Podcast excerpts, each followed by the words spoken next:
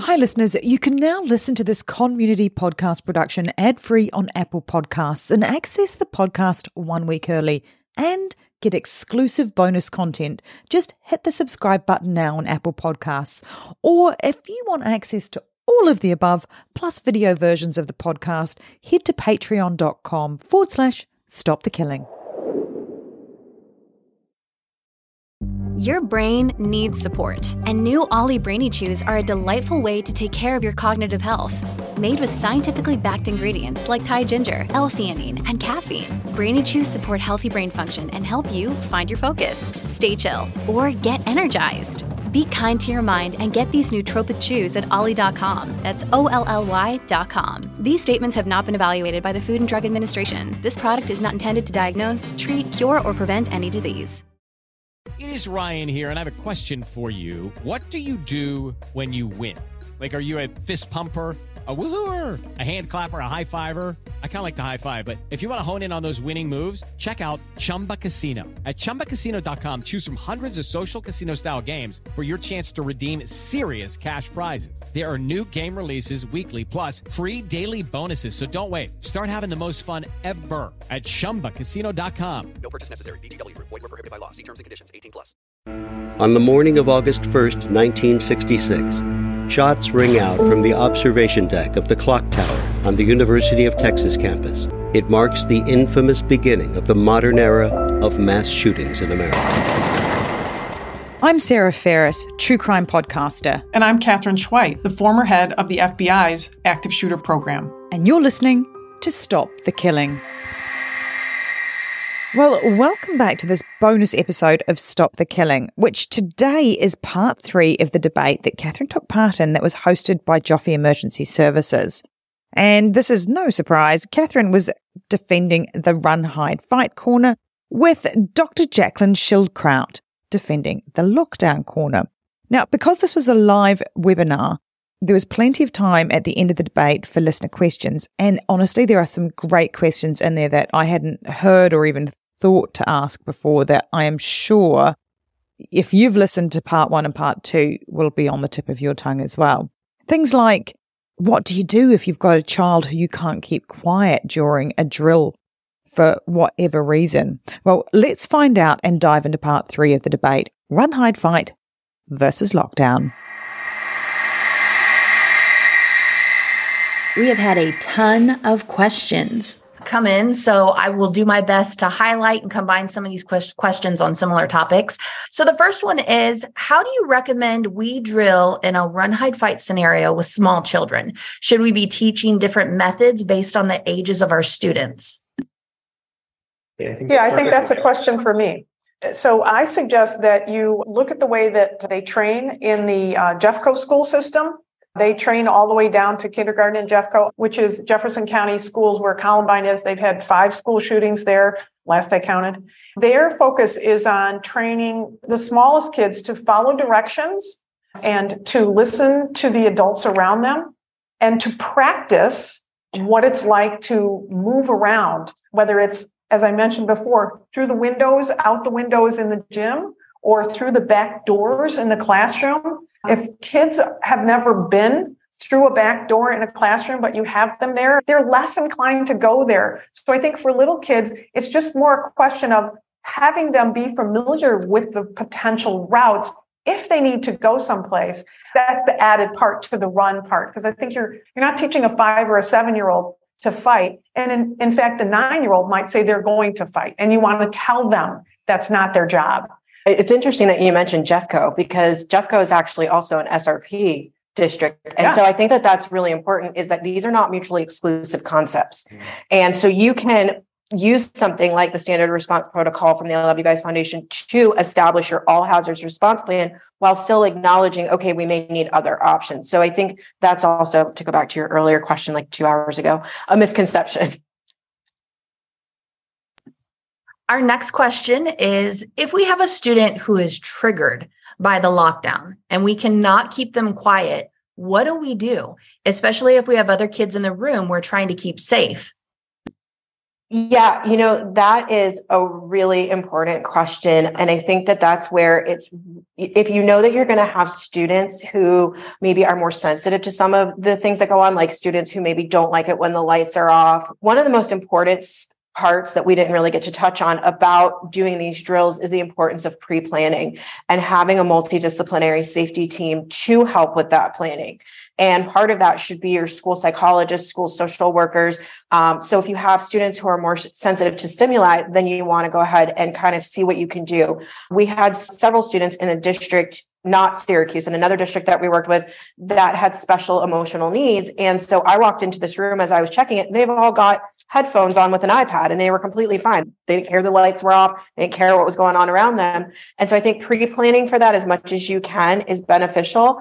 It, you know, things don't go perfect every single drill. And so if a student has an adverse reaction, you do the best that you can to help them in that moment and then you know certainly get them the assistance that they need after the drill but find out what triggered them in the first place and put a plan into place for them for the next drill yeah and i would just add to that that you know, um, parents, oh my gosh, please engage the parents in this. The parents, uh, even if they're going to be a little bit more neurotic about it, the parents know what their kids maybe they think their kids can or cannot do. And you should be notifying the parents when you're running uh, any kind of, uh, of safety drills. And you probably necessarily don't when it comes to fire drills. And the kids come home and say, What did you do today? We ran a fire drill. We ran an active shooter drill. You're, you should be notifying and engaging the parents as best you can. And the parents can tell you coping mechanisms um, that they because again teachers have dealt with uh, students who have high um, you know high responses to things but also from a traumatic standpoint it's not just a child who maybe has a special need or a child who can't deal with a light out. They, remember that you could have a child who is in a house that has dealt with uh, a shooting death in their household, uh, a gunfight in their household, domestic violence, and you're not necessarily, that's not going to be evidence until you see a child who is reacting in a way that you don't necessarily think they they want to react. So that's a that's a communication with the teachers and in the training and the teachers to have the teachers look for that. And that's the pre-planning that you have to say look for these concerns because you don't want to add to a child's trauma by running a drill well, that is, is actually a perfect segue into the next question because someone was asking, how do you balance the needs of the parents, those who are afraid that you'll scare their children, those who don't know a school procedure, et cetera? How do you make that balance work? You know, I think it's so important that you have to recognize that everybody's a part of this puzzle, right? And so, um, you know, one of the things, and I don't want to keep tooting the I Love You Guys Foundation's horn, but one of the things that I really love about their program is that they include parent resources. So when we started our project, parent handouts went home. We held open training sessions for the parents so they could come and learn the protocol that their students would be learning. Um, communication is key. And the more the information and communication that you can give to parents, I think the easier it is to tamp down some of that anxiety. Because again, they're going to pass that anxiety to the kids. Yeah, and and the uh, there's nothing wrong with talking about safety and security to the parents at every opportunity. That's a great thing. Your parents should know what kind of training you have going on. The kids shouldn't be coming home saying, Yeah, we did this, because then the parents' anxiety goes up. So I think that if you engage the parents first to say, Hey, we're going to talk about the training that we have in our district. This is what we do. I was sitting through training, it was at elementary school, and we invited the parents to come too, because we're looking at what are we going to adopt nationally, right? And I said to the parents, Well, did you know that your in, your second grader was going to be able to speak so casually about an active shooter drill?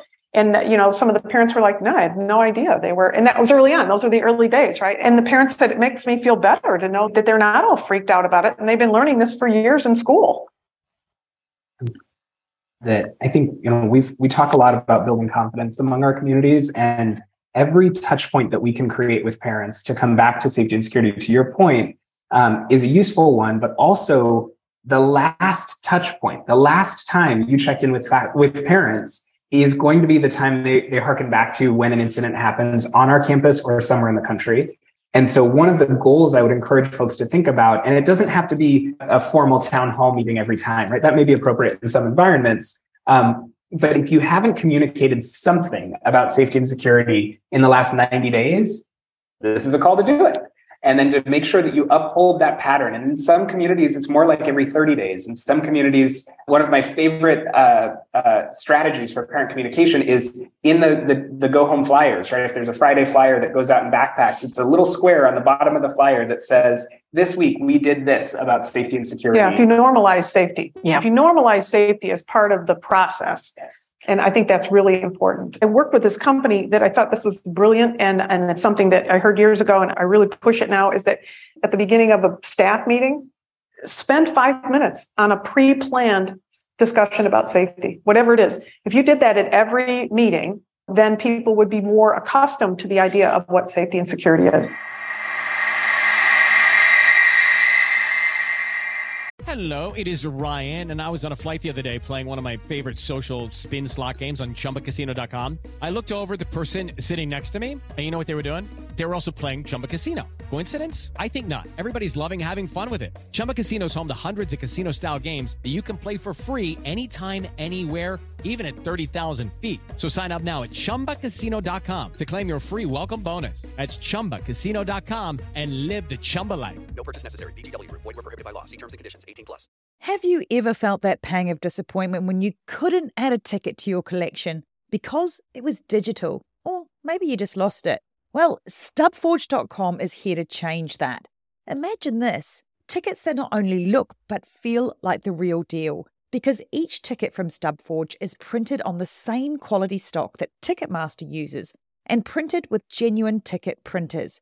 It's like holding a piece of the concert, the game, or the show right in your hands. But Stubforge isn't just about replacing tickets. With the easy to use interactive designer, you can create custom tickets for anything from concerts to sports games, pregnancy announcements, or parties. Why not make your invitations stand out with tickets that are as unique as your event?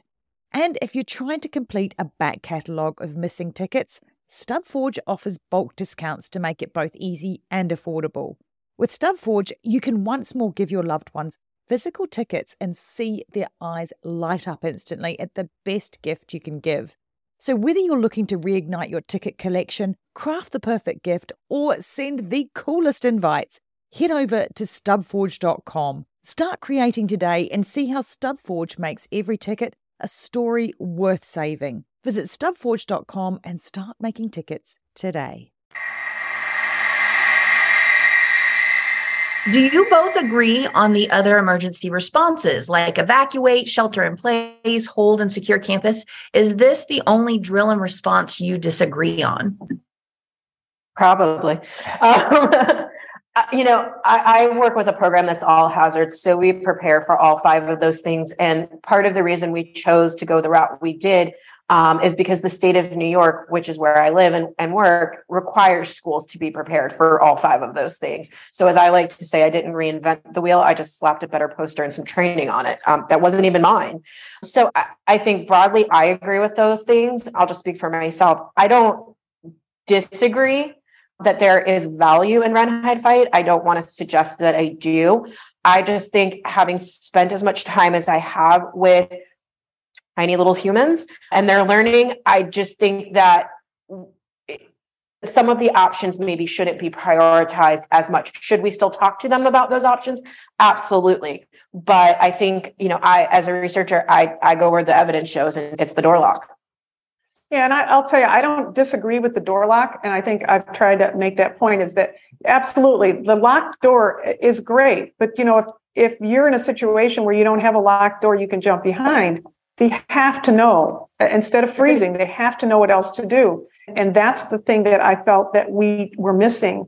And, but your question, I think, really dealt with what about the other methods? And I think I'm going to go back to the point that I, I tried to make before and clearly didn't very artfully make is that these methods are all teaching kind of the same thing. So if you're an organization, if you're a school district where you've paid a lot of school district money to do the XYZ training And now you feel like, oh my gosh, now we have to throw all that away and we have to do some other training. My answer to that it, it personally is like, no. I mean, I had a big budget when I was with the FBI and I counted every dime that I spent because it's your tax dollars, right? Thank you. So um, that was my job, right? So, you know, don't retrain uh, for a different name. Think about what kind of training you have and make sure that you're training for all hazards and make part of that all hazards be this type of training. Because we don't train kids to stay in a building when it's on fire. We train them to leave. How do we train them to leave?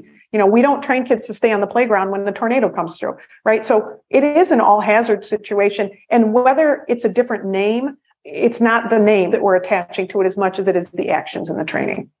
Has COVID changed your opinion on how we address school lockdowns? We're connected to about 2,000 schools that we've been supporting through COVID. Since March 6th of 2020, we held our first webinar and, and we've held something like 150 or 200 webinars since then.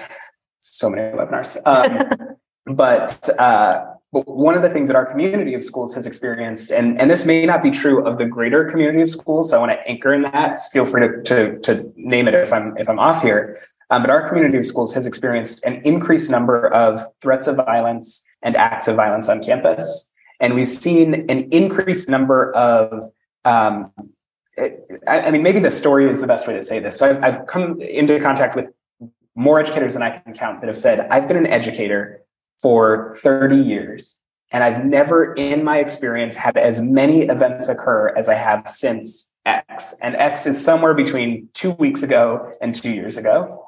And so my take is, to me at least, there's no fundamental shift in how we move to lockdown, how we move to run hide fight, how we respond when an incident occurs. However, I am seeing a significantly larger number of events that we need to respond to. And so I'll, I'll, just offer that as some foundation and experience that many of the schools on the call likely have. And, and please add to that, challenge that. Yeah, I agree with you, Kate. I, you know, I guess I'll say it like this, you know, to ground it in what we're both experts on, which is mass shootings one of the things we know about mass shooters is they plan. They don't wake up on Tuesday morning and say, I'm just going to go shoot up my school, right? They plan and they plan and they plan. And, you know, I remember back actually in March of 2020 when CBS News, that's where I saw it, it was multiple places said, Oh my gosh, this is great. It's the first March in 20 years we haven't had a school shooting. And I'm like, no fooling, no one's at school. That's why you, it's opportunity. There's no opportunity, there's no crime. And so what the pandemic did is it, it removed social structure from students that had that and support in school, and it gave them time to plan. So, from our perspective, we actually never stopped doing the drills. The state of New York never suspended the requirements to do those four lockdown drills a year. We didn't stop running them for the schools once they were back in in person learning. We figured out how to modify them to be COVID safe because you always want to deal with the immediate threat while still preparing for the other threats. But no, absolutely. I, I agree with Kate. We should have never suspended it because the threat was always still present. These next two questions are similar, but I want to read them both and let each of you respond. To clarify, if kids are outside during an event, is it better to re enter the building and be behind locked doors, assuming it is readily available, or flee to a neighborhood and or woods? And also, is the recommendation that they run away from a building or run into a lockable space? If one of the things that we talk about with lockdown is where your threat is. That's the difference between a lockout secure and a lockdown with a lockout secure your threats outside with a lockdown your threats inside. We absolutely and i know you're going to agree with me don't go back in the building if the threat's in the building. Um, where you run to is a discussion that you should have within your community with families and all of these other things but no you should absolutely not go back in the building if you're outside. You're safer outside than you are inside. Yeah and i think that this is where community counts right? Do you if you're in a school district who's watching your building? Where are the kids evacuating to? Do you know the businesses around you or the structures around you the church around you you know packing facility next to you which would be happy to take in every kid if their kids needed to flee there? I, I lived in the, through the fbi world of a law enforcement world of bomb threats in buildings. And when a bomb threat comes in you have to evacuate the school someplace. So if you don't have a connection with your school's surroundings, that's something that you can fix. So find that. And that's something that you can tell the kids. You tell the kids, as we tell on stranger danger when they're walking to school, what do you do if somebody approaches you? You run to a safe adult, run inside, knock on somebody's house and ask to go inside. That's what you want to do. There's zero reason to ever tell the child who's on a playground to return to the school. See, we agree on a lot more. It could happen. I've seen people come in during drills.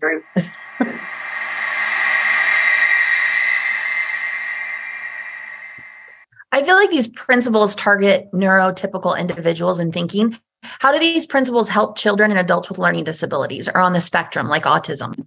I think that you know there's no question that that the the difference in the way that you have to train and talk about these. We, as a federal government, adopting Run Hide Fight, had the same conversation with HHS as you can imagine, about what they dealt with on how do you run, run, hide, fight in a hospital where people are in an operating room, right? So obviously nobody's leaving the operating room. So the FBI was part of the federal government's push after Sandy Hook to release the high quality guides to creating emergency operations plans. So I would ask you to look that up, how to develop high quality guides to emergency operations planning it's endorsed by all the federal agencies. And we put annexes in there that specifically talk about uh, ADA issues and special needs issues, in part because we knew that they came up in hospitals. There's a high quality guide for businesses, hospitals, churches, houses of worship, and schools. There's a specific one that we were ordered to direct first was the one for schools. Look it up. It'll be in there, I think one thing I just want to go back to really quick is it this is why it's so important to have that multidisciplinary safety team, the people who have the training and the expertise to handle people with social emotional learning needs. I will also add that there is a great program out there from Safe and Sound Schools called Especially Safe that helps schools to yeah. be able to work through this for individuals with those types of needs. Well, I want to take a moment and give each of you about 30 seconds to do a quick wrap up, final thoughts if there was one thing or three things or or 30 things if you can get through it in 30 seconds that you want schools to go do today after they leave this session, what would it be? Kate, I'll start with you. I would want you to go on to NC2, the number two, S, uh, NC2S, the National Center for School Safety, which I'm part of out of University of Michigan. It's uh, federally funded, and their goal in the National Center for School Safety is to put together the latest research the latest data and to provide trauma informed training, to provide best practices for, for, school resource officers. And they do it through webinars. They do it through a tremendous amount of available free online training. So National Center for School Safety, NC2S dot org. org. Thank you. Glad somebody knows my my I did, site. I did their lockdown training. It's a really, you know, there's a lot of stuff on there. And if you don't know where to look, it's a great place to start. And I would kind of just say, I think the most important thing is start, right? We can't continue to not have these conversations. We can't do what I like to affectionately, not so affectionately call ostrich syndrome and stick your head in the sand. Because frankly, if you had asked me on February 13th of 2018, if I ever thought a mass shooting was happening in our community, I would have laughed at you. And then the next day I would have been eating a lot of crow. And so I think the most important thing is start. And if you don't know where to start, start with places like and uh, NC2S. And, NC2S. I actually did a training for them and I'm like, what is it? Start there. Start at schoolsafety.gov. Look at the research right. and follow the evidence because one of the things that I have learned is after one of these events happens like Uvalde, and I know that we're all on such heightened emotional waves right now with Uvalde, you know, for good reason, everybody becomes an expert. And the reality is, is that not everybody's an expert. So follow the evidence, start today, and don't be afraid to have the conversations because the more that we continue to put it off, the more we're caught with our guards down. And I guess the final thing I would say, and we've kind of touched upon this, please don't ever say it could never happen here because the minute you do that, you drop your guard and you become complacent. We don't have to live in fear, but we do have to be prepared. And so that's where practice always makes progress.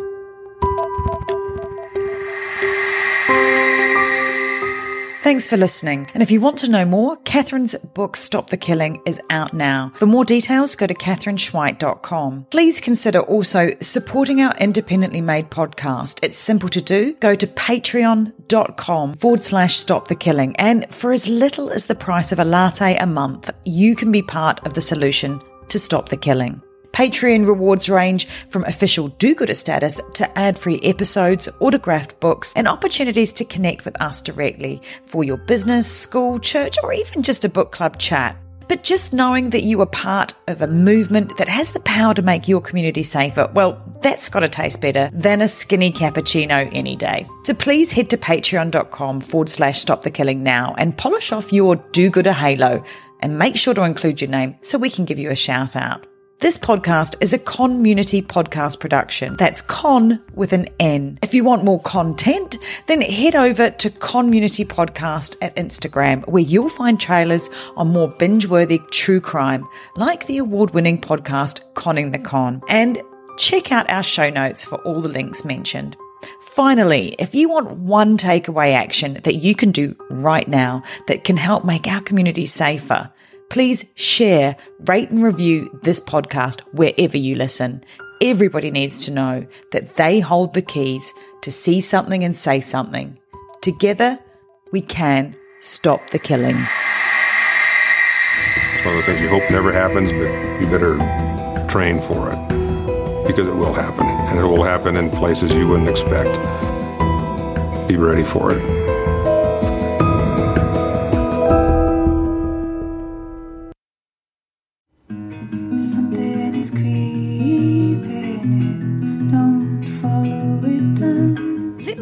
Introduce you to Barry Kloogh, an authorised financial advisor from New Zealand and a very special kind of stain on humanity. He was a very uh, knowledgeable young guy. He was a registered financial advisor. Type of guy that was bending over backwards to help you. Now, you could be forgiven for thinking that Barry sounds like a great guy, and you'd be right. Well, right up until the point when you're wrong. It was all fictitious. You stole from my son who has a disability. Chris never knew. He died believing that we're all taken care of. A psychopath is somebody who lacks empathy, acts impulsively. I think there's a strong case that Barry might be all of those things, actually. To find out how Barry Kloogh stole over $15 million from 81 victims, subscribe to Klooghless, the long con. That's Klooghless, spelt K L O O G H L E S S. Hey, podcast listeners, I'm Paul Brandus introducing my podcast, Countdown to Dallas. It's a fascinating, in depth look at the seemingly unconnected events that led to the assassination of President John F. Kennedy. It's based on my book of the same title. In that book and in this podcast, I go all the way back to 1939 when Lee Harvey Oswald was born into a troubled and dysfunctional family. I'll follow his transient and often violent teenage years and young adulthood, painting a fuller picture of the man who would later become Kennedy's killer. I also take a look at events unfolding in that era, like Cuba and Vietnam, and I'll unpack the conspiracy theories too, not one of which has ever been conclusively proven. Subscribe to Countdown to Dallas at evergreenpodcasts.com or your favorite listening app October 31st.